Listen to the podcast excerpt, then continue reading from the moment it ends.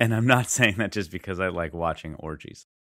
In 18th century France, there lived a man who was one of the most gifted and notorious personages of his time. His name was Jean-Baptiste Grenouille. And if his name has been forgotten today, it is for the sole reason that his entire ambition was restricted to a domain that leaves no trace in history.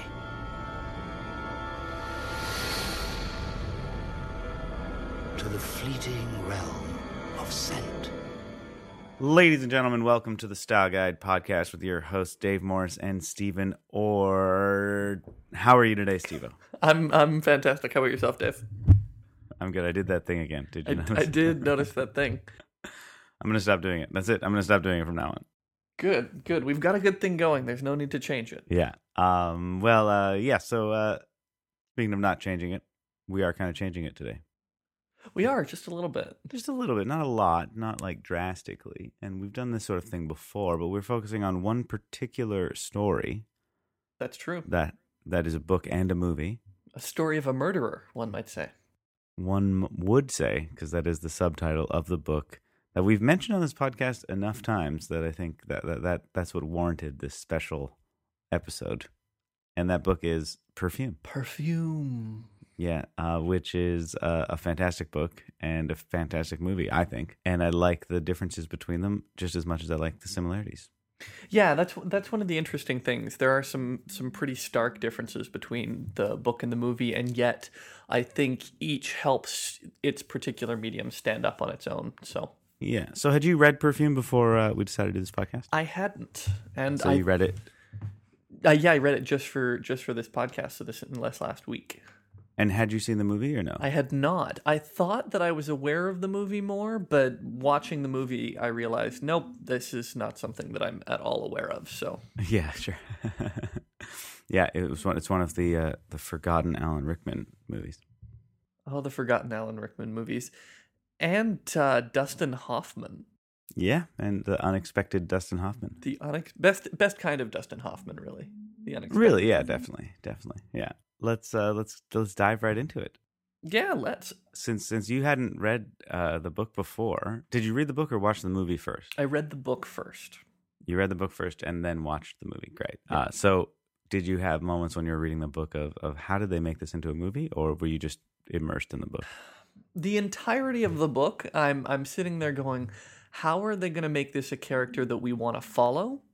Yeah. because Jean Baptiste is not a, a likable character in any capacity in the in the books and or in the book, uh, and it's it's actually hard to find anybody who's a likable character in the book. And so Yeah. there was there I was struggling with who we were going to follow and what that kind of narrative was going to be and and trying to figure out how they were going to transform this uh, ugly street urchin into somebody that we would be interested in following for what turned out to be like a two and a half hour movie. The movie's long. Yeah. Yeah, that's uh that, that that and that is one of the the to me one of the big differences between the book and the movie is that in the book you are constantly reminded how terrible a human he is. Yeah. Like the whole opening about like all the different terrible people throughout history and how he is one of them Yeah. is just like you're constantly reminded that hey, hey, don't don't actually start liking this character too much. He's actually a horrific like monster.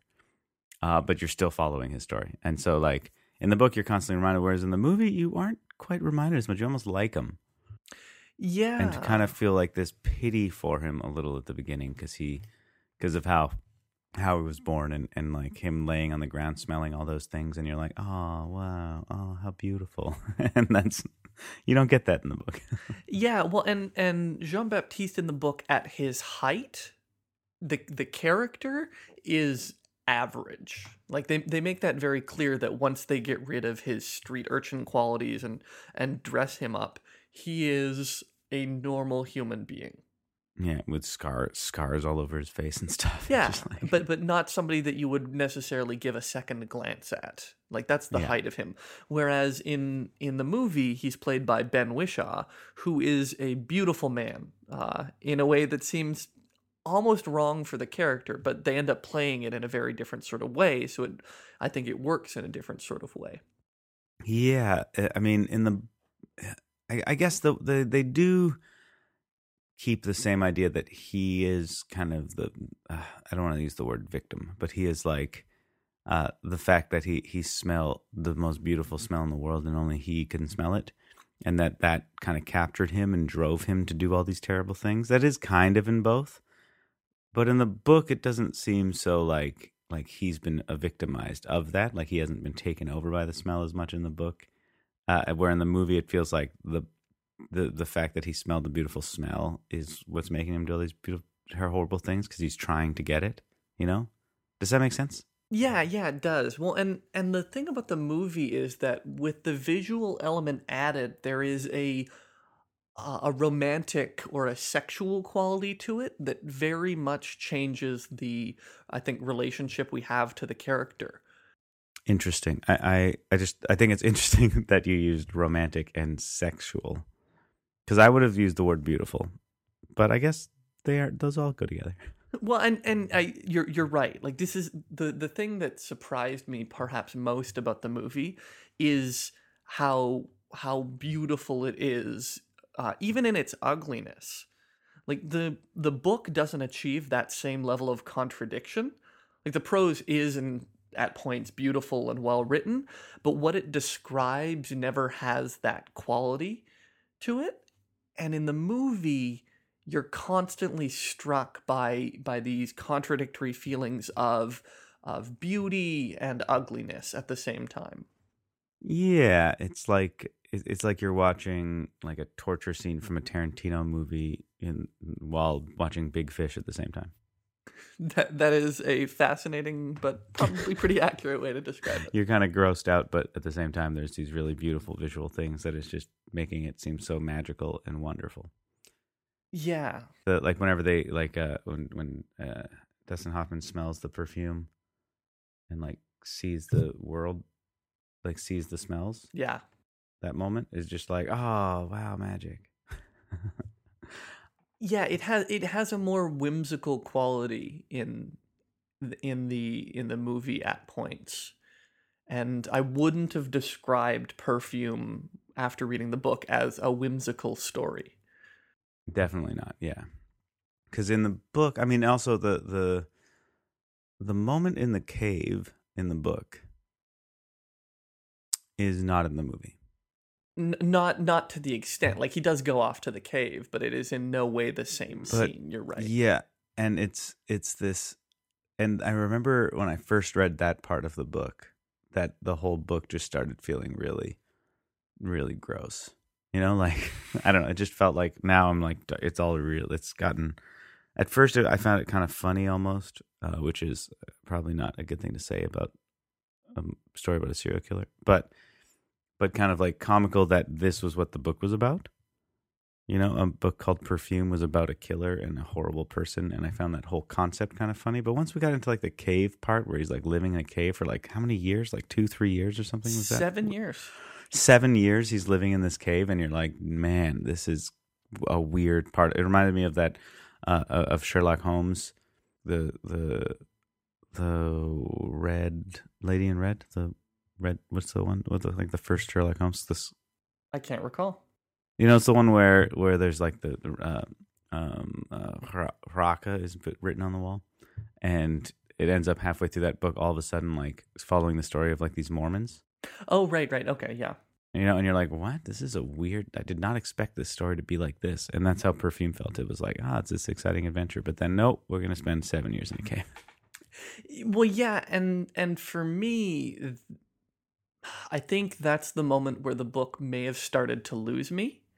Yeah. Uh, at at the that was the first hints of it, because up until that point, I'm I'm following along for the ride. Uh, that he's already he's had he's killed his first person by then, Yeah, and and so you you have a feeling for the character and how he's going to escalate into a serial killer as opposed to uh, just this guy who killed someone uh, in a not in an accidental way but in a casual you know incidental way Yeah. and and so you you get this feeling like okay it's going to build and and instead we go off into a cave for 7 years where he eats rats and and snakes and Bugs. and shit. almost freezes to death for because he doesn't want to get up and it's just such a weird diversion and and I think you're right really puts everything in this disgusting frame Yeah, he's like a tick, uh, which is the metaphor that always pops in my head when I think of perfume. Just waiting to drop and drink blood again. Um, but uh, but yeah, it's the because at that moment, and I, I read the book for the first time so long ago, so I can't really remember exactly what was going through my head in that point. But because he'd only killed the one person at that point, right? yeah yeah So, and he's the story of a murderer. So who knows how many people he's going to kill? Maybe he just kills that one person. And then he goes into a cave, and then he comes out of the cave a good person. You're not really sure, but you know he's not a good person because they won't let you forget that. So it's this like, what's going to happen now? Is the is this the end of the book in the middle of the book, um, or not? Yeah, well, and one of the other things that kind of it, it didn't upset me, but I didn't understand what was going on with it is every time Jean Baptiste left someone, they would die, and we would, or or not necessarily they would die immediately, but we would we would hear the story of their death, Yeah, totally. and and I think that part of that was to emphasize kind of the sinister nature of of Jean Baptiste's influence on people's lives. And how he he is like a a a, a bad omen or something. Like coming in contact with him will kill you, Yeah. whether he kills you or not. So maybe that's how he's a murderer.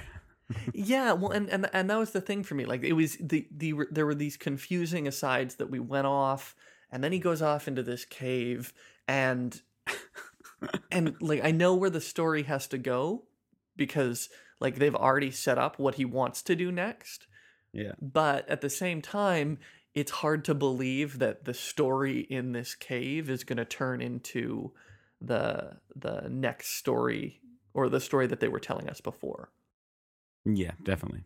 A- and it becomes hard to want to follow uh, the character at that point because you at this point you've been following along because you know you're kind of enthralled with him and and he's an interesting character and you know he's definitely weird and and terrible but you you're interested enough to see what happens next. And then you get to this cave and you're like I don't like this this anymore. I'm not yeah, I'm not sure what I'm doing continuing to read this. Uh, which is again one of the things that I I remember really liking about the book was so we talked about this similar concept when we talked about Margaret Atwood.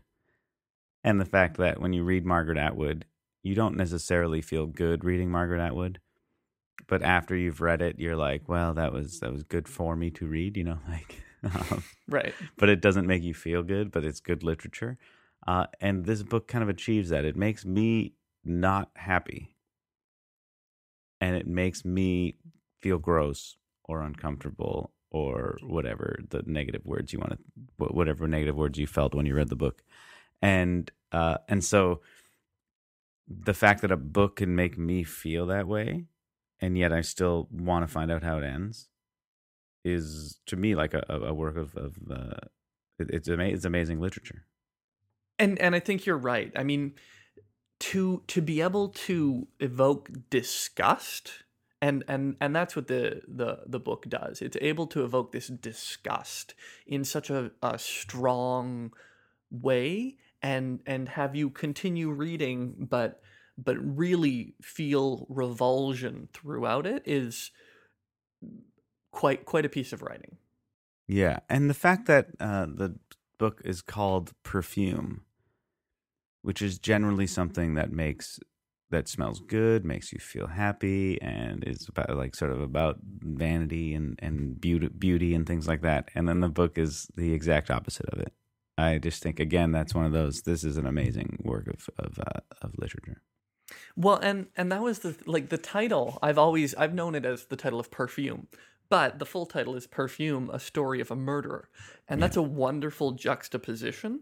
I know it's great. Like the title works so well, and and there's so much promise in there, and so uh, I like just right from really getting the title, it I, I I bought into it even more. Yeah, and the fact that his name is Jean Baptiste Grenouille, Grenouille. which, yeah. which is like like like the, the name of like a saint, like John the Baptist and frog. like it's just again a wonderful juxtaposition of like a savior and a frog. Like what a, like it's great. It's fantastic. yeah. Yeah, and I love the the whole um like uh like right from the very beginning of the book when they start telling you how gross he is and how like horrible his birthing was Ugh. and how his mother was just going to like kill him like she'd killed the other ones, you know, like it was just so gross. Yeah. And you kind of feel sorry for him at that point. But then when the like wet nurse is like complaining about that hey how he has no smell Yeah. and that it it and for so right from birth he's made people uncomfortable Yeah. uh, because of of his lack of smell, his want to hold on to life so badly, uh, which is lovely, like wonderfully taken care of at the very end when he finally lets go of life. Yeah. Well, and I mean, it's it, it's a beautiful moment where early in the book, uh, they they're they're describing all this ugliness around him, and then they they start to describe how you know how little he needed in the orphanage, and and this wonderful sentence, he was an abomination from the start. He decided in favor of life out of sheer spite and sheer malice, and and it's such a such a strong way to draw us into a character and say, "Oh, okay, we are not in any way supposed to like this character basically from birth." like, Yeah, like he ha- he has no redeeming qualities whatsoever, and that and and I mean, there's a sense in which he is in a pitiable situation, but we are not supposed to pity him. Exactly. Yeah, he is a monster. Yeah, yeah. hmm He is a Yeah. monster among uh, among monsters and disgusting, a disgusting world. And so, Yeah, and it's direct from the first sentence too. Is that is that idea of like you're not supposed to like the character this book is about. like what is it? It's uh, I got it right here. In 18th century France, there lived a man who was one of the most gifted and abominable personages in an era that knew no lack of gifted and abominable personages. Isn't that great? It's just like what a wonderful way to open this book. He was gifted and abominable, and every and there were many other people who were also gifted and abominable in that era, and he was among them. Uh, and the only reason, was, yeah, the reason you hadn't heard of him is because it was in perfume. and it's it's a setup that tells us that there's probably not going to be any heroes in this story. Like it's it's not going to be you know the heroic uh, detective who who solves the case and and brings down Jean Baptiste. You know, they're Mm-mm. everyone seems to be pretty terrible. You know, in I mean, if not in the world, then in France. You know, and and so don't don't expect to to find anyone along this path that you're supposed to cheer for. Yeah, and I think this is this is the thing the book does so well that the movie doesn't quite do. It doesn't quite get you to that place of understanding that he is an abominable personage uh, throughout the whole thing. You do kind of start rooting for him. Well, in in the in the movie, Yeah, yeah, I mean the the opening scene is is him inexplicably in chains, looking pathetic. You know, yeah, and Mhm. and Ben Whishaw has a has a lovely face that just draws you in. Hmm and I mean there is nothing about him where when I look at him I go, "Oh, okay, that's a like they they they gave him a few scars and and disfigurements, but he he did not look like an ugly man." yeah. And you know, and one of the moments I always I always remember when I watched it that I was like, I was like, I feel for this guy for some like at this point is the when he's trying to capture all the scents uh, Mhm. with Du- when with Dustin Hoffman comes down and sees him and he's like uh, uh, uh, uh, yelling because he can't fi- capture the smell of glass. Yeah. And it was that moment of like the smell of glass that he's trying to capture and he can't. Why not? What's and he's like he's in he's suffering because of it. Yeah. Uh, that you kind of feel sorry for him. He's just trying to get these smells that he can smell that no one else can. Oh no! Oh no! The smell of like and and like because there are those weird smells in life that you smell and you love it so much, and there's no way you could ever capture it. Like to me, like I don't know, one of my favorite smells. You ready for this? Yeah, bring it. is is when it's been sunny and it rains for the first time onto concrete. On and that smell concrete. Wow. that smell of, of wet concrete after it's been warm. You you know what I'm saying, even though I know you can't picture it in your head right now, but other people can. That the smell of wet concrete and when it's raining after it's been warm is just amazing. Wow. Uh, and that's a smell that mm, I don't think there's any way to capture that smell or recreate that smell or, or make a perfume that smells like wet concrete. Nor would I want to walk around smelling like that. But um, but those smells and like so that moment when he's talking about glass, I totally I'm like, oh, I get that that smell of glass. I, I can totally understand why you'd want to make a perfume using it. But uh, and so you feel for him there, and it's strange because I don't I, I had no recollection of feeling for the character at all in the book.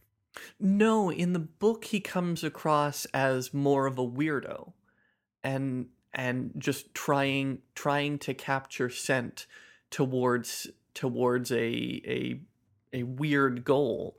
Uh, it- whereas in the book, like even earlier on when he's first playing around smelling the stick or or discovering the different scents of wood, in the book you get this he again, he he's creepy, no one likes him and and deservedly so but in the book he's a carefree child who is playing with his sense and and and so it's hard for you to hate him the way that you definitely come across as hating him in the book Yeah. and i mean th- to an extent i mean how do you make a child you know a 5 year old child who is you know trying to sniff sticks and and and uh, cords of wood how do you make that a, an insidious feeling and Visually. yeah. visually and it's hard Mhm. to do and and to their credit i don't think that they tried they went a different direction with the movie where they made his experience of sense a more of a religious experience than it was the the this horrible gift Yeah, and we we've talked about this before that that there are some differences you have to make when you make movies, Mhm. Uh, and I think you're right with that. That uh, idea of making it making him grotesque at the beginning of the movie would not have worked as well. Visually, seeing a child that's that gross and and and and uh, we we would just ugh, no one feels good when they see it, uh, an e- evil child. Yeah, and so th- then the question becomes, okay, well, if that's what we want to do, then what what's the story we can tell around that? And we can't exactly follow Jean Baptiste because it's hard to follow somebody who is completely unlikable on film for for that long. So, do we follow someone else? There aren't really any characters that are a through line through the story. So, Yeah, what what do we do? So I think that they did the best the the best thing that they could if they were going to trans translate it to a movie. yeah, and this is why I like to say the book is great and so is the movie, but they're just different. They're very different. Yeah. So yeah, uh, I want to talk about uh, before we get too too far, far into the movie. Uh, I just want to talk about the first murder Okay. Yeah. or the murder, I guess the the one that kicks it starts it all. Because in the book, it reads much differently than it is portrayed in the film, Yeah. and it kind of ties into what we were saying, what we've been saying just now. So I think it's a good time to hit it. So how did you like the murder in the book? Did it shock you? Did it surprise you? Was it was it scary? Was it beautiful? What did you think? So in in the book, you there there's always that expectation that it's coming. You you you know that this is the kind of person who could do this. You and and the story tells you that very explicitly all throughout and and so there's a sense in which you're always waiting for the moment and and when he first picks up the scent of what is going to be this this redheaded uh, uh, virgin, um, you you you have this moment in the book where you're like, oh, is is this where it's going to happen, or is is she the one that we're going to follow throughout? And I hadn't decided whether he was going to whether the whole goal was to capture this one particular person's scent, and so that was going to be the entire story of the book, or Mhm. whether he was trying to capture scent in a more abstract way. And so I I had this fun waiting of is this the moment or is this just the introduction to the character? Yeah, And and then he just goes and and kills her. Like it's it's very abrupt yeah, and you you're you're you're very uncomfortable with it in the book because it happens all of a sudden and it's he doesn't even care about the murder he, Yeah. he just cares about capturing her scent and rubbing himself all over her so that he's totally enveloped in it. Yeah. it's it's it's disgusting. It's it's the fact that to me the book it hits me with this like so he follows her and he's smelling her and you're right you're totally like oh is this the smell that he's going to try and recreate for the rest of his life or or what? And then it has the moment where she turns around and i'm just going to read this this paragraph here if you don't mind. Yeah do it so she was so frozen with terror at the sight of him that he had plenty of time to put his hands to her throat. She did not attempt to cry out, did not budge, did not make the least motion to defend herself.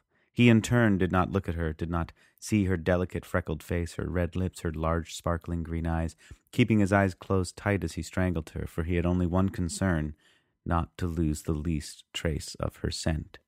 yeah When she was dead, he laid her on the ground among the plum pits. Uh, so they don't even describe, they don't even say when she dies. Hmm. It just jumps over all of that.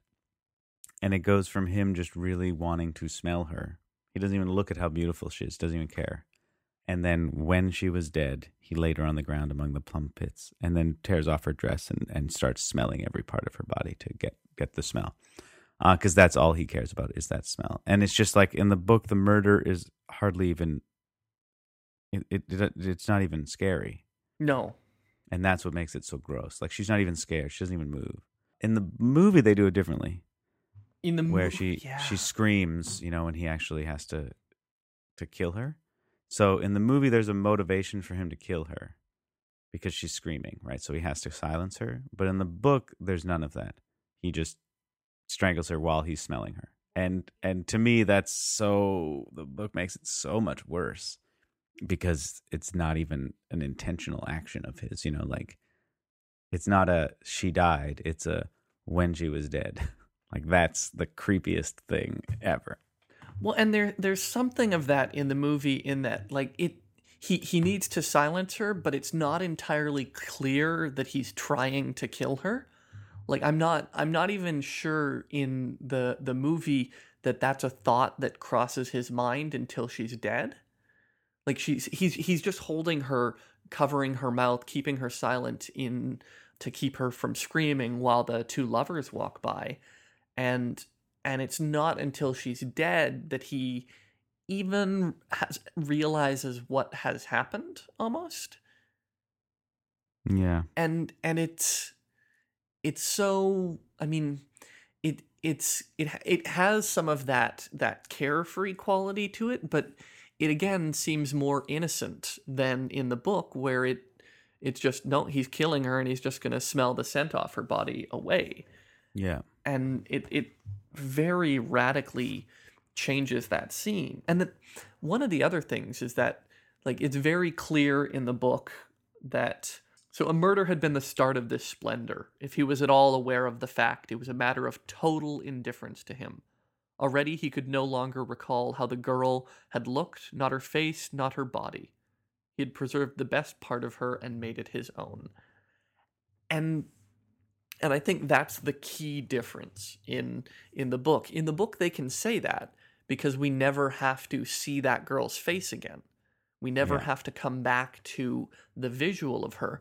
But in the movie, any time that they want to do a shorthand return to this character, they have to show her to us. Yeah. So we see her face. Yeah, and Mhm. and so it stops being merely this principle of scent, and then it becomes this question of is he feeling guilty and seeing her? Is this some sort of just trying to recapture the same feeling that he had before? Whereas in the book, they can just say he was re-smelling her. He was trying to, to to smell her again, and we understand exactly that he has transformed her from a person into an object Yeah. Or uh, a smell.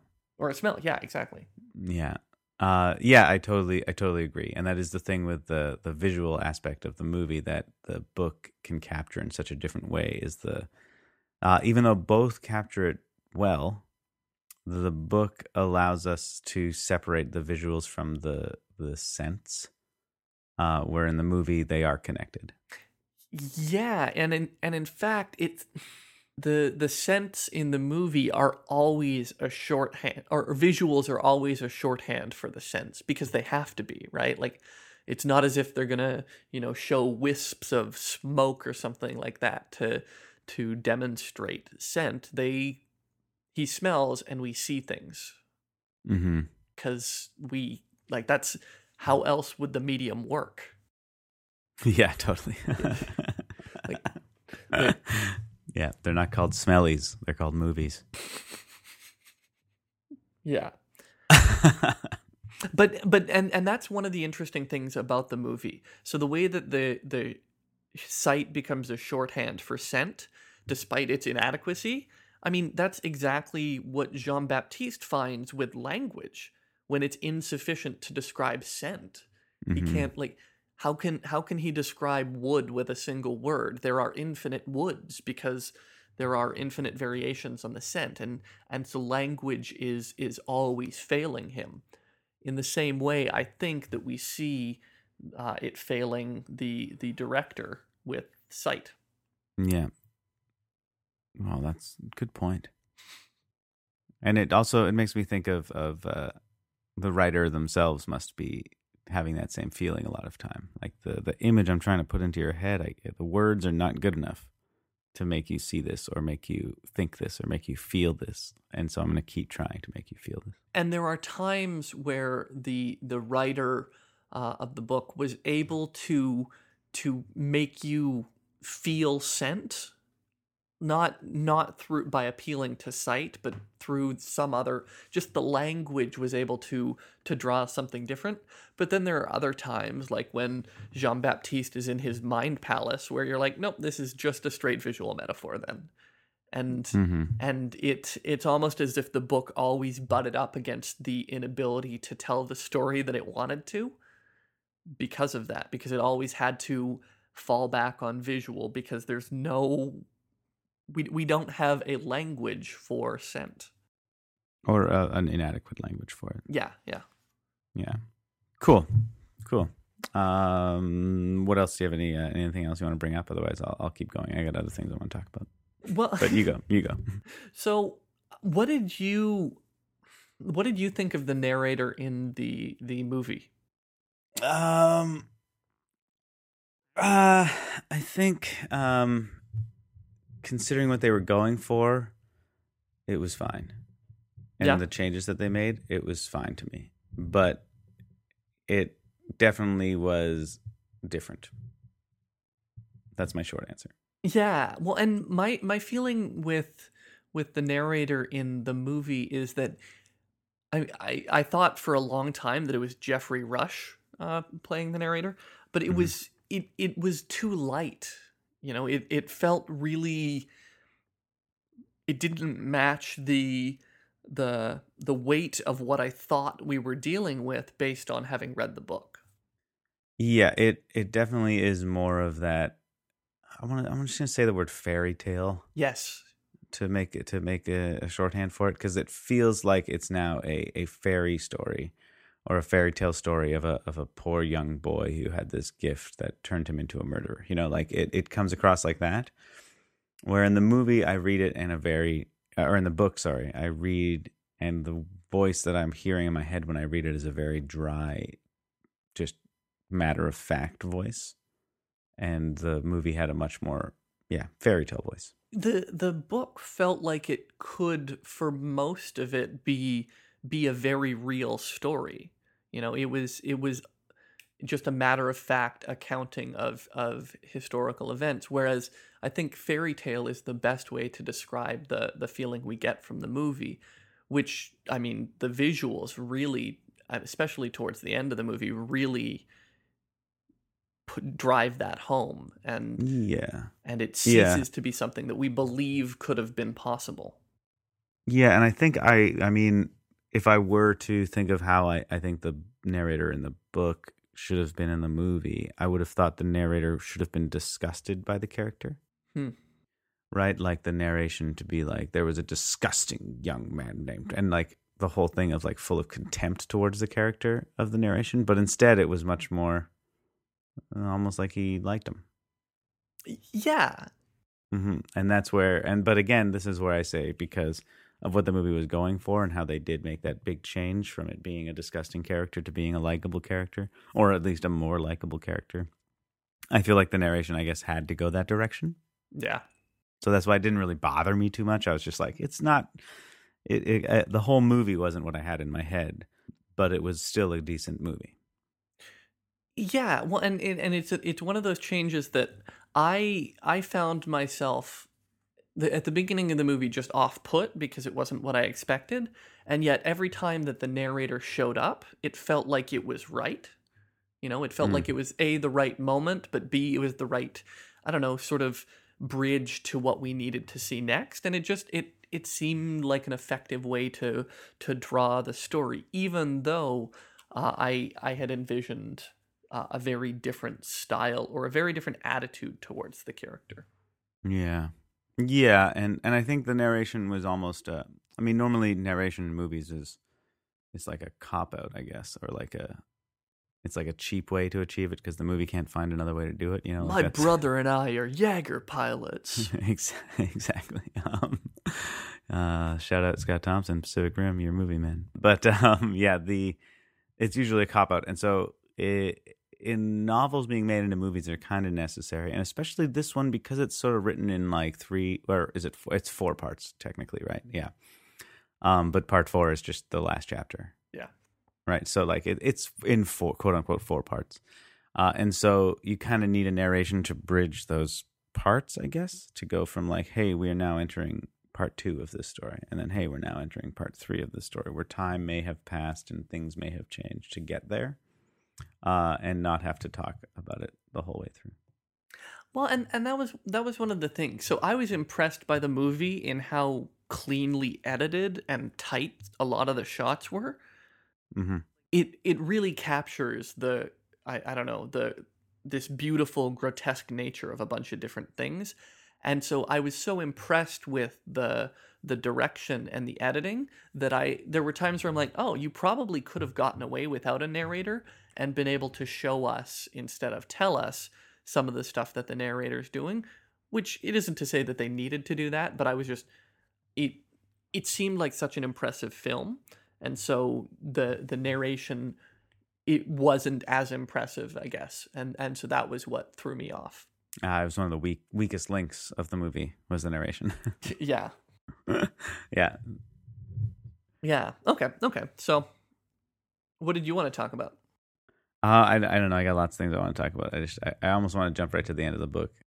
Do it. but but I feel like we should save the end of the book for the end of the podcast. But you know what? No, no, forget that. We're jumping there right now Do it. because this is one of the things that I think the movie did really well. Should we take it from the orgy or should we take it from the cannibals? See, now I love the idea that there are people who have not read or watched the movie uh, or read the book and and and are now realizing that there is both an orgy and cannibals. Uh, that's what you've got to look forward to. I say let's start with the orgy.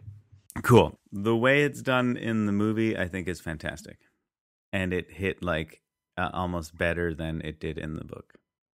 I absolutely agree. and I'm not saying that just because I like watching orgies. The, the orgy aside, but the the the look of it when he would wave his arms and everyone would be like you know overtaken with love for him, you know, like uh was just the visual of that was so powerful.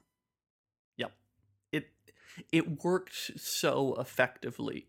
And I think one of the reasons that it works so effectively in the movie is that we have seen beautiful things already. We have seen both disgusting and beautiful things. And in the in the book, we never really get a strong sense of beauty. There's Yeah. there's not a point where we're like, oh, like we we get a sense that the the virgins that he kills are supposed to be something that that are, we we lust after, and the way that Richis, the Yeah, sure. the father, uh, the Sure. father almost lusts after his own daughter. That that isn't a beautiful thing. It's disgusting, and so Mhm. and so we we're almost not even prepared in the book to have a scene that is supposed to be this very carefree expression of human love for each other Like there's there's a no way that we're prepared for it. Whereas in the movie, when it happens, it's both a relief from everything that we've seen, but also not unexpected. And then it's Mhm. done very, very well. Yeah, and it's it's that that's the kind of scene that you cannot describe as well as you can show. Uh, because seeing that many people shouting and yelling and screaming over top of each other about how he's an angel and all that sort of stuff just looks so and the different colors of things and the the, the landscape of it just looks so much better. And it all happens in, in that instant instead of in the book where you have to kind of describe what's happening and it takes longer. Uh, being able to see it, the transformation that quickly amongst people is just was just like was just it's just stunning. Yeah. And then they turn into an orgy, and, and we are like, what the hell is happening? I mean, it, it's good to compare it with the the the movie has instances of nudity and sexuality and uh, throughout it, but it's all of those are are not they're not sexy. Like the the, the Yeah. nudity that we see is not supposed to be sexy. It's it's disgusting to to watch him try and pull scent out of naked women you know it's and and there's nothing that's ar- arousing about it whereas the orgy is really an attempt to throw arousal at you in a massive way in an attempt to get across just the the height of this character's powers so to speak. Yeah, and and it is this like even then when it's like now let's show it like a, arousing sexuality, you're still not really aroused Uh, because you're kind of like, this is messed up. yeah what the hell is happening? And it's confusing and like terrifying. Uh, and he just goes away. He just leaves, yeah which is just like amazing. He just leaves. He gets away with it. Well, and and my my favorite shot of that whole thing is the next morning when one of the women wakes up and she looks around and she realizes what has happened and what she's done and she the shame is just all over her and she just grabs her things and and tries to to leave. Subtly Yeah. leaves, yeah. and everyone just goes away. And I don't know, do they? Does the narrator come in then in the movie? Yeah, because it's one of those moments where I, I, um, uh, when I've read a book and watched a movie, when I try to remember the story, sometimes I remember the movie, sometimes I remember the book. Right. and perfume is one of the books where i i mix them up because some of the moments in the movie i liked better and so i like insert them into my own you know head canon of the story Hmm. so so i'm, all- I'm not because i know in the one of the versions uh, so maybe it's the book is where where um everyone just goes on with their life never talking of that night again or that day again and they all Yeah. just completely ignore it and pretend it never happened and get on with their business uh, which I don't know if they say that in the movie, but it, in the book, then I guess it said. I can't remember which one's which. They, they they actually do end up saying that in the book. I recall it. It happens as this kind of fast set of from from that all the way to the the hanging of I can't remember the name of Some other person. Druot or whatever his name is. The yeah the guy he worked under before. Yeah. That that does happen with some narration to it. You're right, but but you're it's such this this wonderful moment. They couldn't grasp the magnitude of the event, and so they all just forgot it. yeah. And they just, they blocked their out of their memory and hung somebody else and think that they'd got the murderer and is all happy. Yeah. yeah. So such a strange, uh, such a beautifully strange uh, moment. And it's sort of like the, the perfect example of Grenouille's superpower. yeah, yeah. Yeah. Cool. So that's the orgy. And then part four, when he walks all the way back and ends up in in the same place he was born, right? Yep. And that's I don't know if that's as clear in the movie as to that's his birthplace. So I guess it doesn't really matter. But he goes back to the street street urchins. in, in in the movie it doesn't have the same sense of full circle exactly Yeah. I they i, I think they make reference to it but by then we are so far removed from the, that initial incident that it's hard to remember Yeah, and this is again the moment where part of the movie gets interjected into my rem- remembrance of the story. Mm. and the visual of him pouring the perfume on him and it dripping down his face. Hmm. I don't know how it's described in the book exactly, but for so so because I just see that moment in the movie all the time. Did he drink it? Like what did or did he just pour it on himself? I don't It's, recall It's it's more or less the same, right? yeah it, it's very similar yeah And then all the street urchins turn to him and they find him beautiful and then they eat him. Yeah. They tear him apart and by his flesh and they, they devour him because he smells so good. yeah. And this is part where, where in the movie I did did not like was how beautiful they made all those street urchins. Like I don't know if you remember noticing that, but like one of the women turns to like he's an angel, and it's like oh look at that amazingly beautiful woman with dirt on her face, like uh, that classic Hollywoodification of of street urchins. It's like why couldn't they have just been ugly street urchins? I don't know. Um, Hollywood, Hollywood, Hollywood. Uh, and then they eat him and they devour him, and that is the end of the book yeah. and and, movie. and the movie yeah what i got from the movie and again this is this is the the way that the movie was structured was it it had a much more religious overtone to it like i think i think they call him an angel in both of them but in Mhm. the movie you he is this very strange pseudo christ figure where you know he he go he goes off into his own desert for a while and comes back Yeah. changed and uh, and and was was going to be a dominator of of all mankind but but instead you know gave himself up and and they eat of his flesh at the end and it's this Yeah. and it, it it's meant to have a much more religious quality to it and and that that cannibal scene though it is very it is the super uncomfortable In the movie or the book? in both but in the Yeah. movie in the movie i i was almost removed from it because Yeah. of its religious connotations whereas in the book i just felt dirty in it Yeah, and it, it is like uh, so. I think the the religious uh, overtones. I think in the movie, yes, definitely these religious overtones. In the book, they're there, oh yeah oh yeah but they are a little more subtle. I guess that's undertones versus overtones. If we want to get semantic, um, where the first time through the book, you might not really notice until you actually start thinking about the actions that happen, and you realize that he follows a very similar path to Jesus Christ, except that he's evil. yeah Right. Like that's like he performs miracles. Yeah. But he's evil. Um and he goes through like these trials, but they're evil trials. and yeah, he spends some time with a prostitute. the the movie has the the benefit of music in that and the music is meant it, it's these these beautiful choral arrangements and it's like very the, the music always pulls you into the religion whereas the book doesn't have that. It's describing things and so it, it can't get across that as vividly even though i think you're right it is there in both them for sure.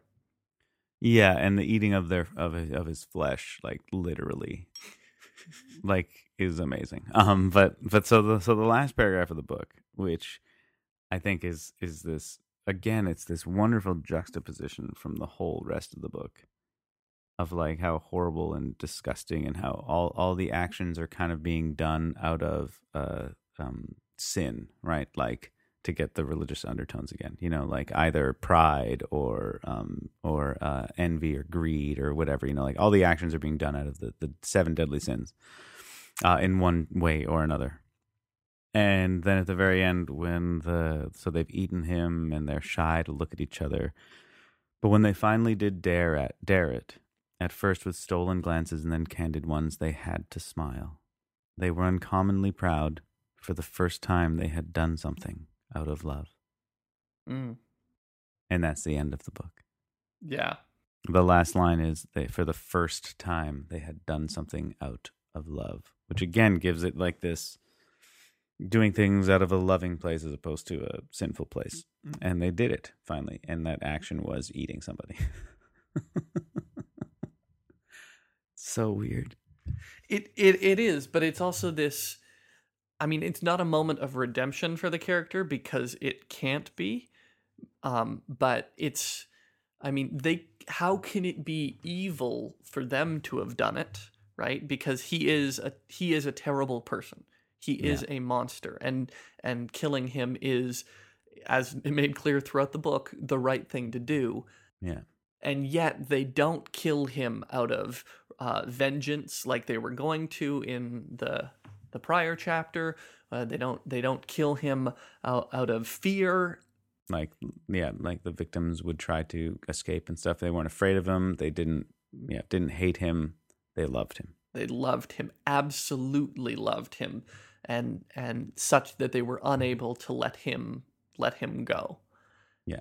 And it you're it's it is such a strange and and beautiful and unnerving finish to the book. Yeah.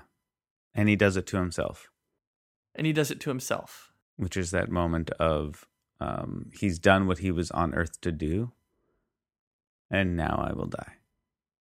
Right? Like, because like, uh, what's what's that? There's that moment. Uh, I think I highlighted it because it was yeah, this moment of um, he had found the compass for his future, and like all gifted abominations for whom some external event makes straight the way down into the chaotic vortex of their souls, Grenouille never again departed from what he believed was the direction fate had pointed him. It was clear to him now why he had clung to life so tenaciously, so savagely.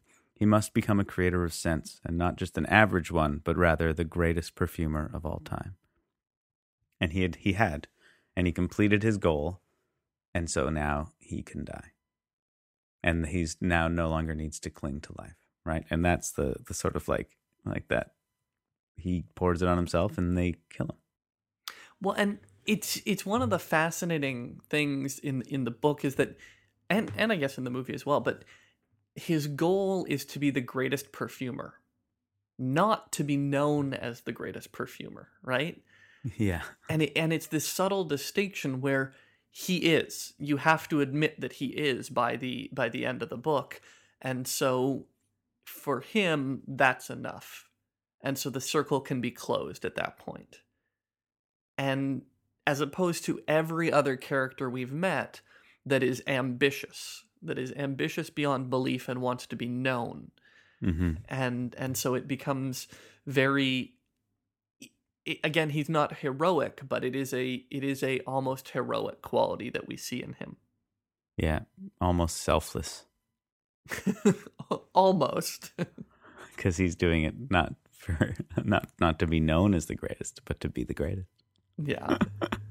Um yeah cool. Um anything else you want to talk about about this book i mean there's lots we could go into oh, but yeah. but uh, um i i mean i have to say I, I did enjoy both Alan Rickman and Dustin Hoffman in this. So great. They were, yeah. Uh, D- Dustin Hoffman, I like to imagine that this is a sequel to his character from Runaway Jury. Totally. I, Dustin Hoffman, I, I enjoy him as an actor, but I see Dustin Hoffman really strongly in most of his roles. Yeah. And and this was one where I'm like, what? Dustin Hoffman? What are you? You're you're covered in makeup and a wig, but you're still you, you know you're still the Hoff, and so um, yeah, I, I mean, did... yeah, they did. So, so the one thing, the only other thing I think we should mention is that this is a classic sort of uh, Englishification of uh, European stories. Mm-hmm. You know how, like, whenever something's set in like a, a faraway land, we just make them all English, right? Because I'm pretty sure all the characters have like English accents, even though they're in France. Yeah, well, even though the Dustin Hoffman is, I think, supposed to be Italian, isn't he? Yeah, he just talks like Dustin Hoffman. Yeah. so that's a but like uh like Grenouille himself has like an Englishy accent. Yeah. And it's this weird like what? He's French. And Alan Rickman has the Alan Rickman accent. Yeah. Mm-hmm. They were all virgins. Um, cool. um cool. Anyway, any last thoughts on perfume? Let's let's wrap this. Um, I I'm just impressed by the layers that were were there in both the the book and the movie. Um, I mean, I think there are there are meta qualities that both the director and the original author had in mind, both about directing and writing. Um, mm-hmm. and and I think that it's the kind of both are the kind of story that you could really unpack a lot more to to find exactly what is being said not only to the audience but to to other writers and filmmakers because i think there's a lot there. Uh, and so i wouldn't be surprised if i come back to both of these in the in the next few years and really delve into them some more to to figure out what's going on. Yeah. Yeah and this is uh to me the this is the a great example of of how uh you don't need you don't you you aren't going to say the book was better yeah. Um, but they were definitely different from each other, and both wonderful, uh, um, wonderful um, uh, achievements. wonderful. Uh, they, they they achieved what they were trying to achieve in two very different ways, and both of them were uh, wonderful to watch and or read.